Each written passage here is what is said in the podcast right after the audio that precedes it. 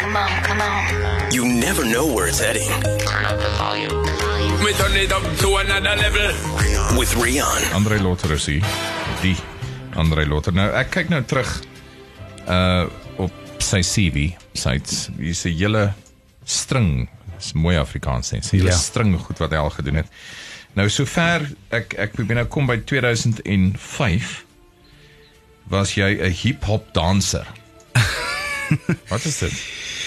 Nee, ek was ek het ek het 'n advertensie gedoen waar ek soos 'n hiphop danser moes dans. Ja.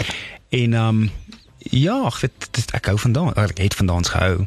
So toe moes ek daai skill bietjie verder vat in die in die advertensie. Dit was actually lekker.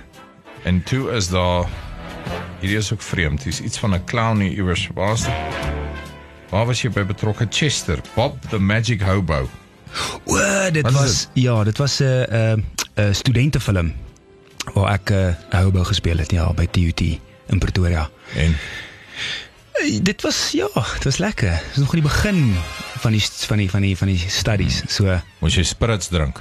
daarom nie. Nee. Ek het nee. een aan. Is dit? Ek het studente ja ja ja. ja. Ja was 'n komina party. Oh, wow. Toe dog ons kom ons try spirits. Nee. Nee. Ja ja. So Ja, ons- spaarspirits. Ja, jy gooi dit mos by die, by Deur die die, die brood. brood, die hele storie. En en nou is die punch gemaak van die spirits. Ag nee. How did that end up? Nee, ek het uh, I woke up. Ek dink dit was die Vrydag aand. I woke up the Sunday. I can imagine. And I just remember the one guy that wat saam met ons in die Kamina gebly het. The guy came down f- the stairs painted orange. Completely naked. He was painted orange. Was wearing a traffic cone on his head. Het hy ook van die spirits gedrink? O ja, ons het almal van die spirits gedruk. Wow. Daar was 'n braaivleis vurk in my fiets se voorwiel. So dit dog ek. Ons dink jy weer spirits. Nee, ons is nie so gepartytjie nie. Anyway, ons praat oor jou, Andre. Hy het sy rug seer gemaak.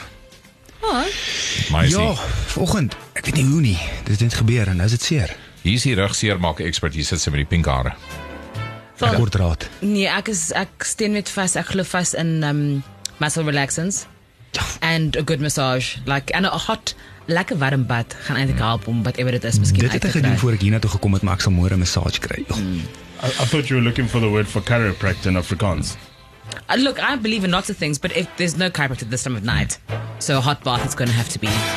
Okay. Yeah. So luister, Oor uh, massage. nou die goeie nuus is ek het weer gesê ouen reël sulke goed vir mense van wie jy hou agter jou. Is daar nou 'n hele massagebed.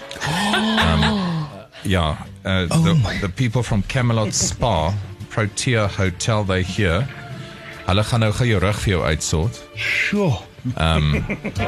Ehm Wel, So so jy kan nou rustig gaan park daar terwyl um you see Owen arranged all of this. That's quite incredible. A whole obviously. massage bed has just been walked into the studio.